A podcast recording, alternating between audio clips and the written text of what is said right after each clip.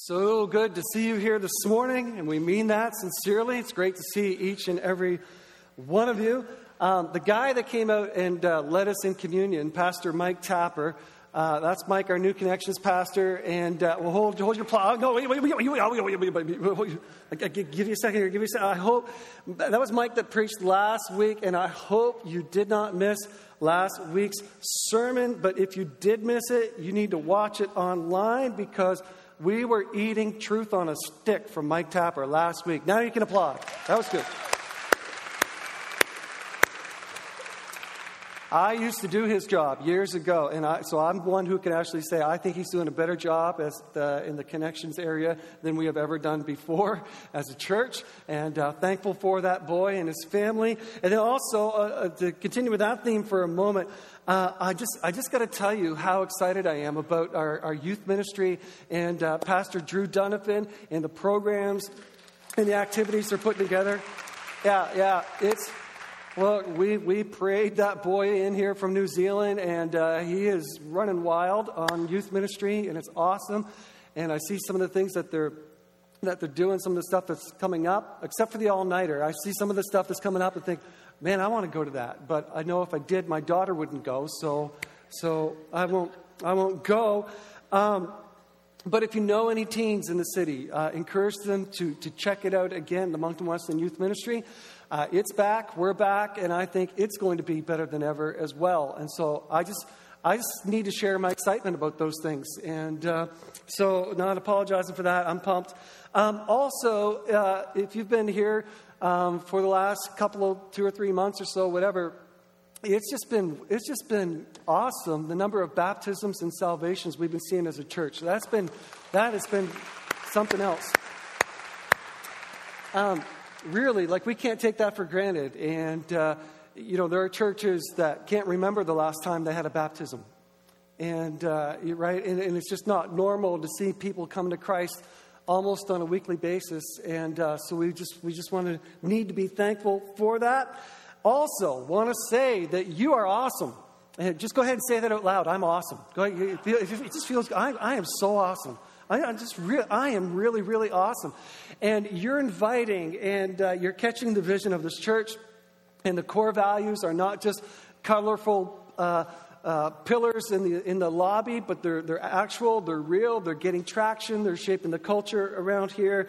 And so you're getting with the program and you're just, you're just awesome.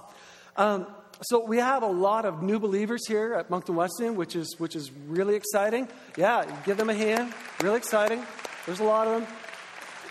And then we also know, because I've been talking to some of these folks, we also, I also know that we have a, we got a few of the toes on the edge of a chilly pool kind of people. And they're close. They're, they're, they, they're, they haven't quite crossed that line of faith. They haven't quite, you know, accepted Christ as their Savior. They're, but they're like, not today. Whoa, you know, like, Ooh, boy. You know, kind of like me standing on the wharf looking at the Bay of Fundy. You ever jumped into the Bay of Fundy?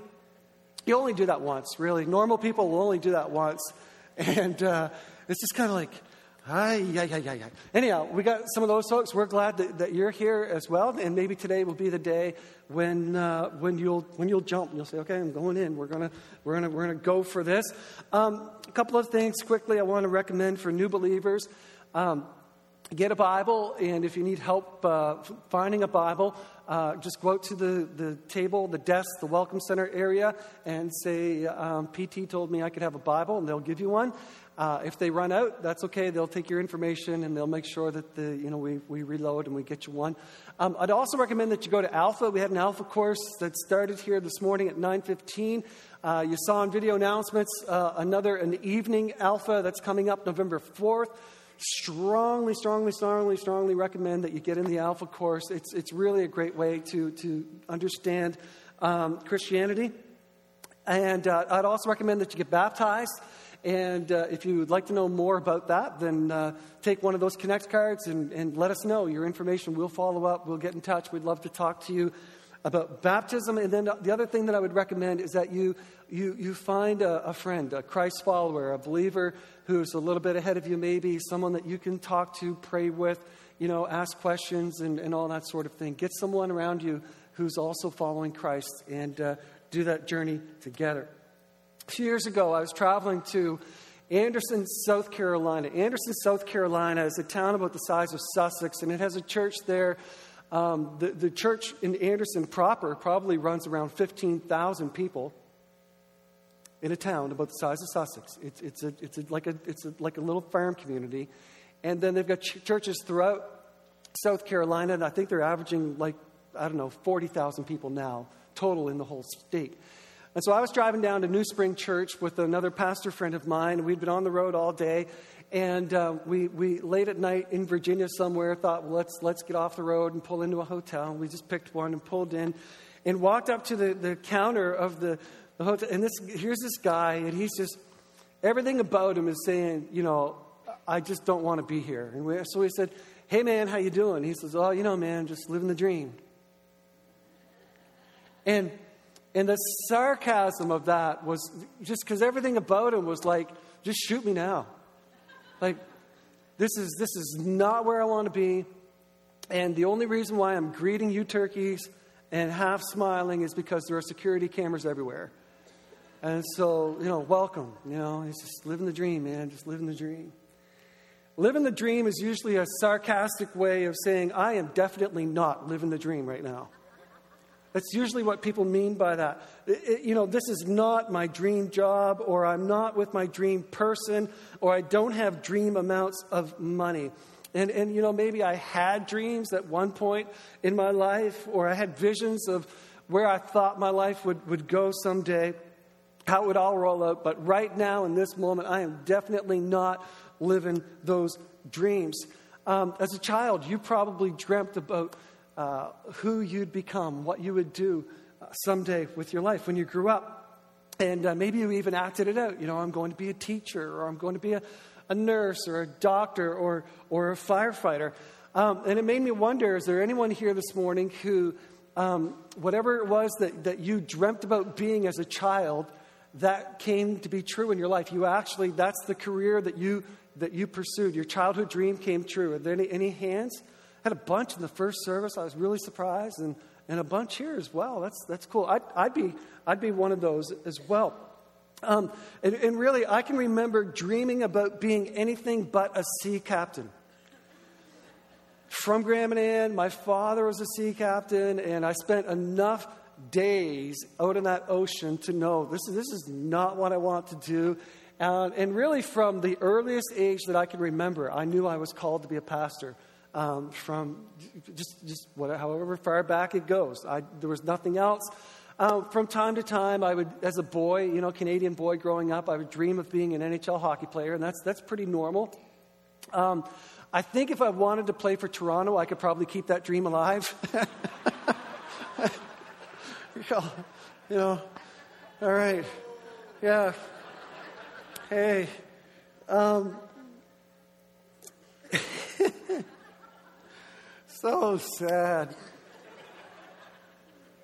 Is it, oh, okay, moving right. I'm trying to move along, but it's just like, wow. Okay, is it possible to really be living the dream without winning the lotto?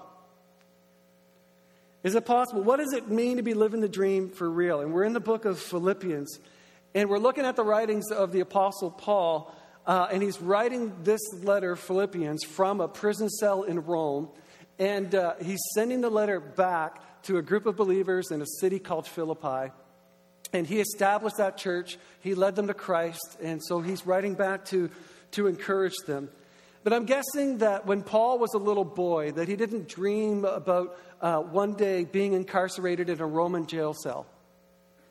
I'm guessing that, that, that, Paul, as a child, wasn't thinking, you know, if, if it all goes well and if I really pursue my dreams, uh, maybe one day the Romans will drag me away. You know, maybe I'll get a really nice set of shackles.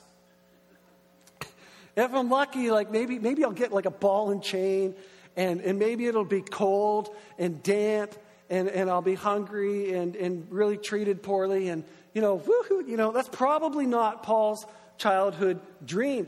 But despite his situation, he doesn't just flip off sarcastically. He actually tells us how to live the dream in whatever reality life gives you. So here's, here's uh, uh, this, I think, sums it up, what, what Paul is teaching us. And what he's saying is that living the dream is, is not a situation. It's not your current set of circumstances. It's not where you find yourself right now. Living the dream is way more than that. Living the dream is not a situation.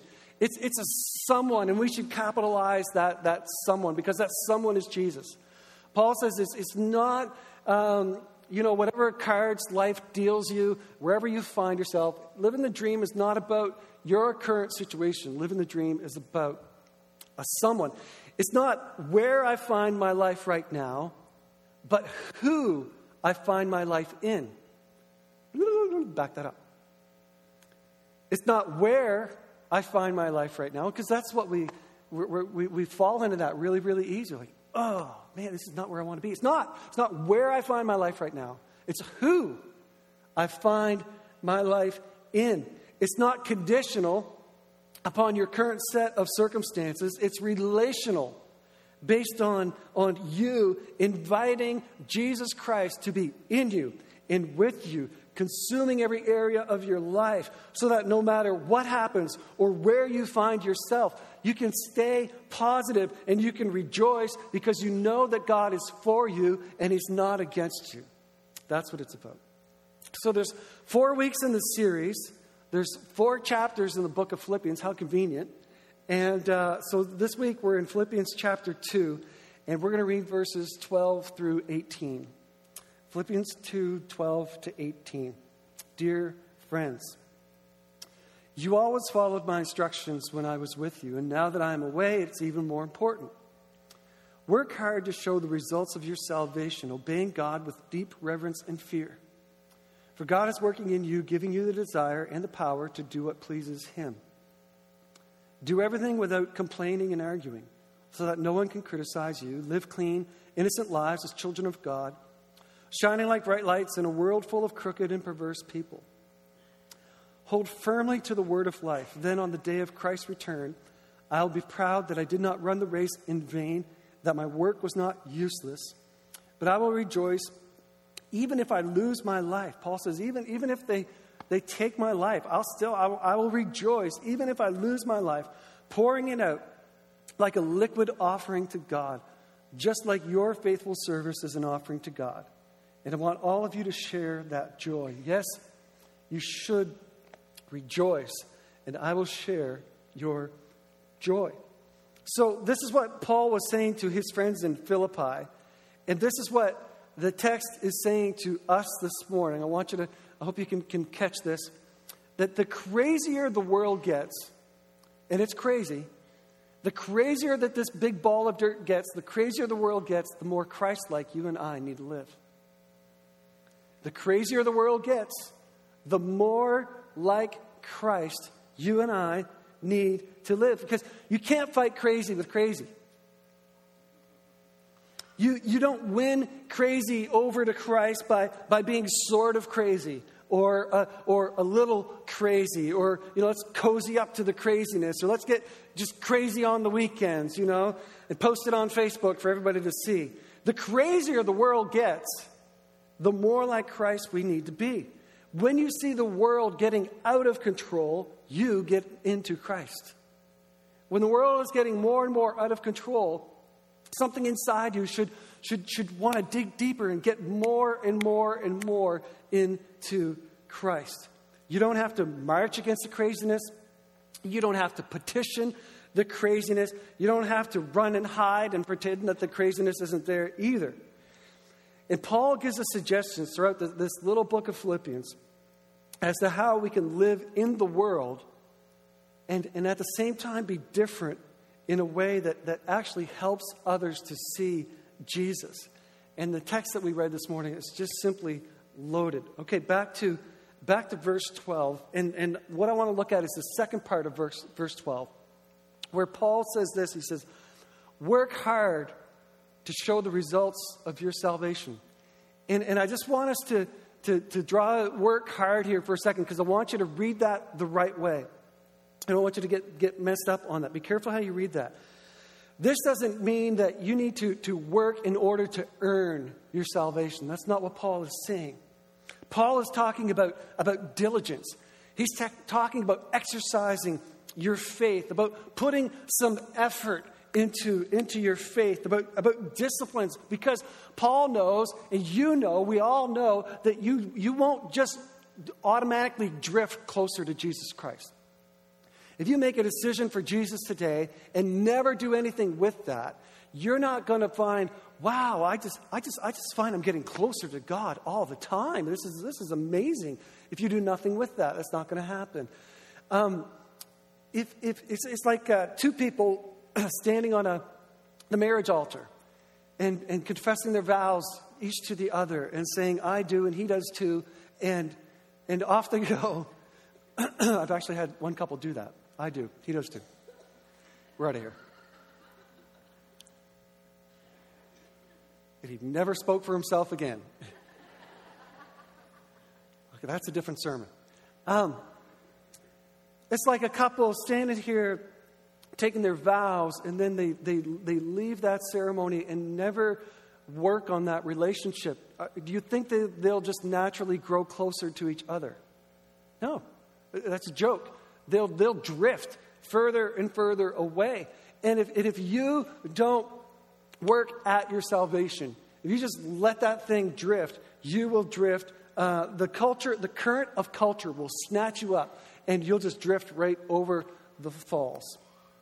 So, how do we work hard to show the results of our salvation? What does that, what does that mean? Well, the first thing we can begin with is do the things that you know you should do. What if we just, what if we as a group just decided we're going we're to do the, we're to do the things that we know that we should do? See, we don't, we're already educated beyond our obedience. It's not like you need me to, to, to give you more and more and more and more and more things to do because we already don't do the things that we know that we should do. You okay? You're perfect. So, what if we just started there and, and we said, Well, I'm going to do the things that I know I should do? And, and how about this one? Avoid the things that you know you should avoid. And, and, and work at that. Um, maybe you don't feel like helping your neighbor, help them anyway. Maybe you'd rather have a rotten attitude, be cheerful anyway. Well, I don't feel like it. Who cares? Be cheerful anyway. Maybe you don't feel like giving or, or, or serving. Um, again, watching video announcements, and Pastor Jay was on there talking about a tractor trailer load of Christmas stuff is going to pull up to the church here on November 9th, and he's looking for, for volunteers to serve in that capacity. You can help get that stuff out and around the church and all that sort of sort of thing. You can be a part of Christmas. You can be a part of the production. When when people come to accept Jesus Christ as their Savior in those Christmas uh, services that we're going to be doing here, you can be a part of that. And as I watched the video announcement, I thought. Man, Lord, help us. Like, people should be ripping out those cards right now saying, Sign me up. I will be here on November 9th. I can do that. Maybe you don't feel like it. Who cares? Do it anyway giving, serving, taking the time to be in God's presence. Do it anyways. Christianity, now catch this carefully Christianity is not a work based faith, it is grace based. It means it's not about what you've done or what you can do. It's all about what Jesus Christ did for you on a cross. Grace is free, but it is not cheap. It cost Jesus his life. And all you have to do is accept God's free offer of grace that it's here this morning. All you need to do is accept it, receive it. Um, you, you cannot earn it. And when you accept God's offer of grace, you enter into a relationship with Him. And from that day forward, from the time that you cross that line of faith and say, I'm in, I'm all in, uh, here's my life, come into my life, and I will serve you, and I will follow you, and I will live for you, uh, Jesus Christ, for the rest of my life, from that day forward, you submit your, your will, your spirit to God's spirit. You just surrender. Just say, okay, God, Whatever you want to do in my life, I'm listening. I'll follow. I'll go. I'll, I'll do whatever you want to do. So, working hard on your salvation isn't earning it, it's exercising it. And there's a big, there's a big difference uh, between those two things. So, what are, what are the, the, the results of your salvation that, that Paul's talking about? So, if I do work hard, and uh, even when I don't feel like it, if I do work hard at this, What are the results? What are the kinds of things that are going to come out of my life? Well, stuff like, like joy. Did you know that followers of Jesus Christ are supposed to have the joy of the Lord inside? Don't forget to tell your face. joy, love, peace, gentleness, patience. Wow, I'm not a very patient person. Get over it. You, you can become more patient when you invite God's Spirit to help you with that. Self control, all of these things. This is the produce that God wants to produce into your life. And some of these things take effort. They're hard. You know, you got to work at it. They don't always come natural. And it's a battle some days between, between your new self and who you are in Jesus and your old you. And it's, sometimes there's a tension there and it's a battle. You're like, well, I don't feel like it and I want to I wanna go back. Don't go back. And there's this tension between your old self and your new nature. And Paul encourages us to keep working at it. Don't let up. Don't give up. Let the Spirit of God keep, keep working and turning and churning the soil of your soul so that people will see the difference that salvation is making in your life. Do we believe that Jesus makes a difference? We believe that. People should be able to see it. They should be able to tell and see the difference that, that, that Christ is making in our lives. Okay, verse 13. Paul says, For God is working in you. That's black coffee, in case anyone's wondering. For God is working in you, giving you the desire and the power to do what pleases Him. What an awesome verse. You're not on your own. You don't have to do this on your own. How long would you last on your own? You wouldn't last five minutes on your own, anyhow. Good thing God is with us. Good thing God is, is, is working in us. And, and he, he gives us two things. He gives us the desire. You say, Well, I don't feel like it. Well, pray that God will help you feel like it, that God, that God will work in you and give you the desire. And He not only gives you the desire, but He gives you the, the power. Think about this now. Think, this is mind blowing.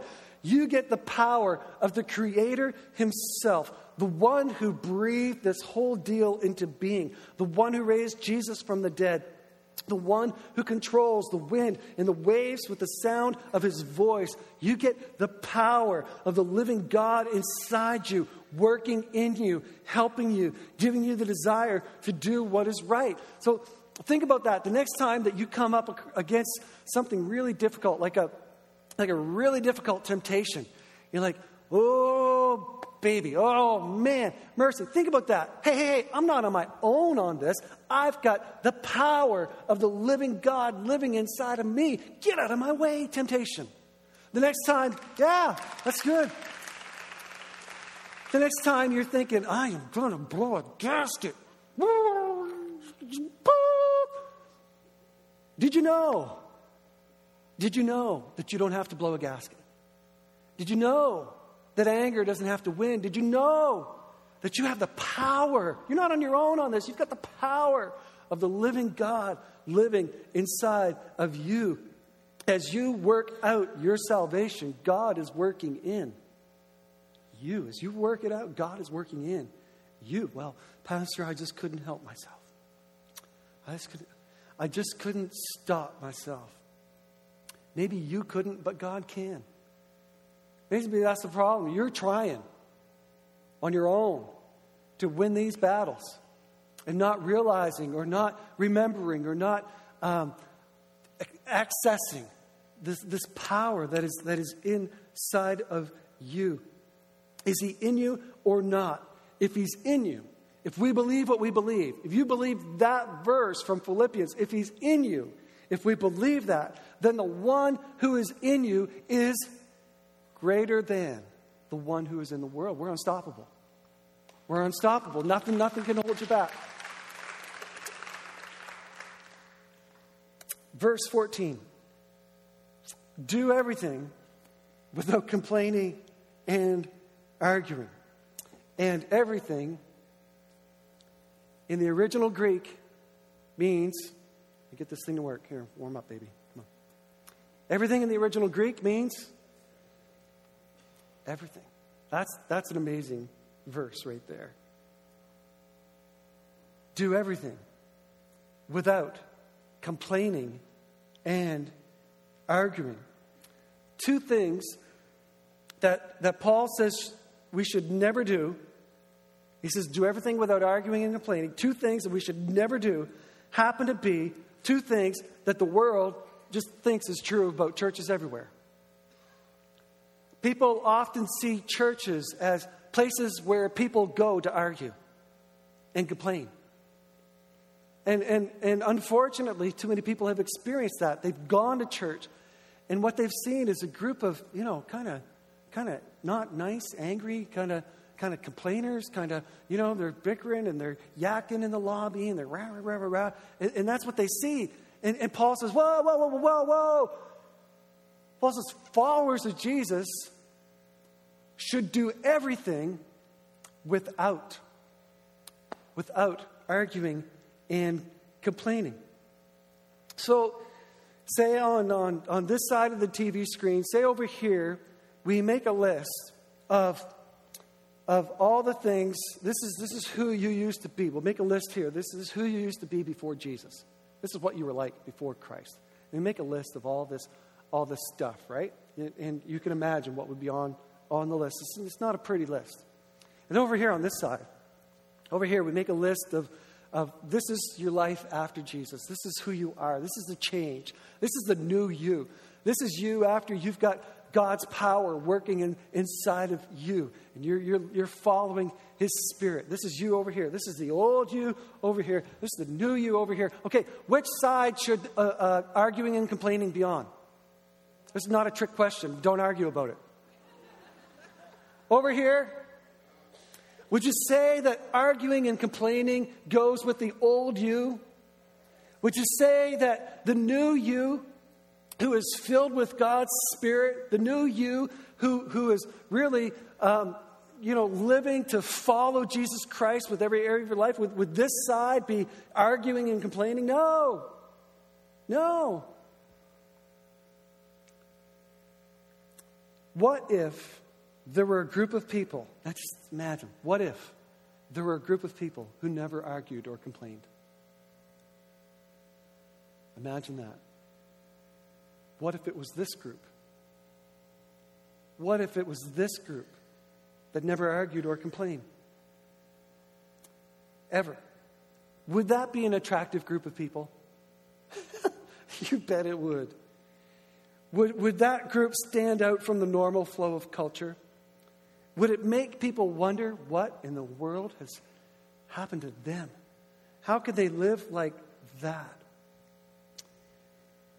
Verse 15, Paul says, so that no one, so that no one can criticize you. In other words, there is a way to live that is so counter, it's so different, it's, it's so real to the way that God created us to be that it actually takes away all the reasons that someone might have to criticize you. There's, there's a way to live that removes all of that stuff.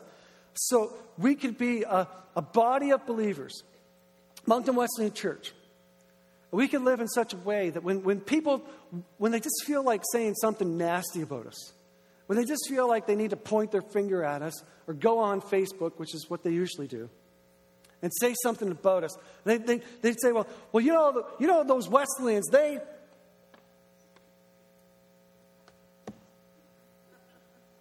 well, I'll tell you something I know about the,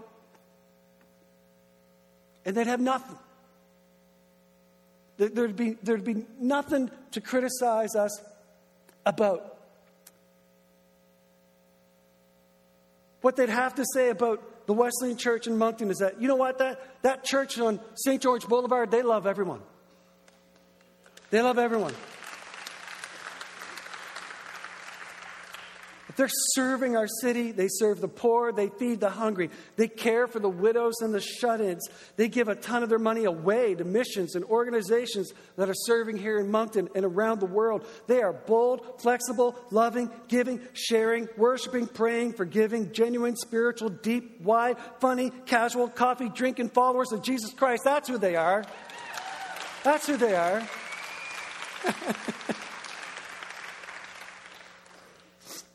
verse 15, second part of verse 15. And I got to move fast now. Uh, Paul says, shining like bright lights in a world full of crooked and perverse people.